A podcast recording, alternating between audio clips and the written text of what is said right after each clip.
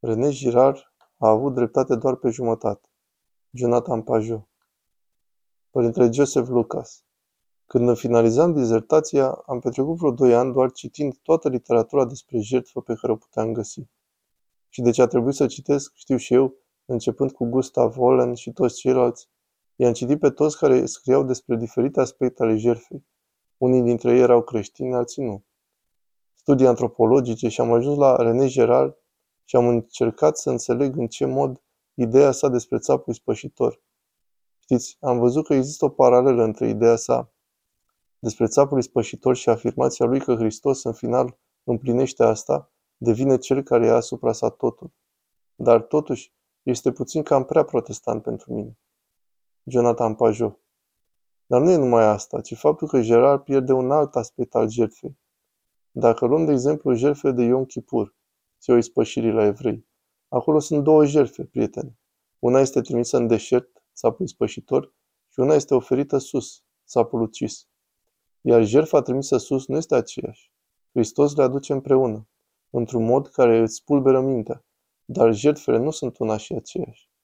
Este ca și, de exemplu, turnarea de băuturi ritualice și toate acele tipuri de ritualuri despre care anticii spun că nu pot fi reduse la sacrificiul țapului spășitor. Deci Gerard surprinde corect doar jumătate din poveste, dar pierde cu totul cealaltă jumătate, ceea ce face teoria sa insuficientă în opinia mea și înseamnă că este dificil pentru el să ajungă la această concluzie. Deci tendința sa ar fi să spună că Hristos a desfințat jerfa și că acum nu mai este nevoie de jerfă și că jerfa nu mai este sacră. În timp ce poziția creștină adevărată este de a spune că Hristos a arătat cum toate acestea trebuie internalizate și că noi putem lua asupra noastră păcatele altora într-o anumită măsură, că ne putem jerfi pe noi înșine, că putem deveni țapi spășitori în multe feluri, că acest lucru e o vindecare și că acest proces internalizat este acum modul nostru de viață. Și de fapt, moralitatea noastră se bazează pe asta, implicit sau explicit, se bazează pe acea imagine a ceea ce reprezintă jertfa. Părintele Joseph Lucas Cred că în secolul 20 Sfântul Siloan Atonitul exprimă această idee, că scopul nostru ultim este să devenim cu toții Adam într-un fel și să ne asumăm păcatele lumii într-un fel, corect? A fi precum Hristos înseamnă să putem deveni noi înșine țapii spășitori și să devenim noi înșine jertfa oferită.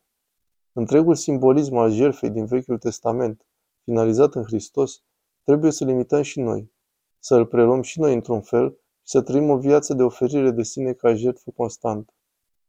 Jonathan Pajot. Și asta e extrem de greu de dus. Adică urăsc fiecare moment din ceea ce ai spus, fiindcă nu vreau să fac asta. Dar pot să văd în poveștile despre viețile sfinților că există imagini foarte puternice, în special în poveștile monahale despre călugări care făceau exact asta, care luau de fapt vina asupra lor pentru lucruri pe care nu le făcuseră cu scopul mântuirii celorlalți. Și în final, când oamenii văd că monahul ia asupra sa vina pentru păcatele lor, sunt transformați în modul pe care reproșul sau certarea sau orice pedeapsă nu le-ar fi putut niciodată realiza. Unele dintre aceste povestiri sunt absolut uimitoare.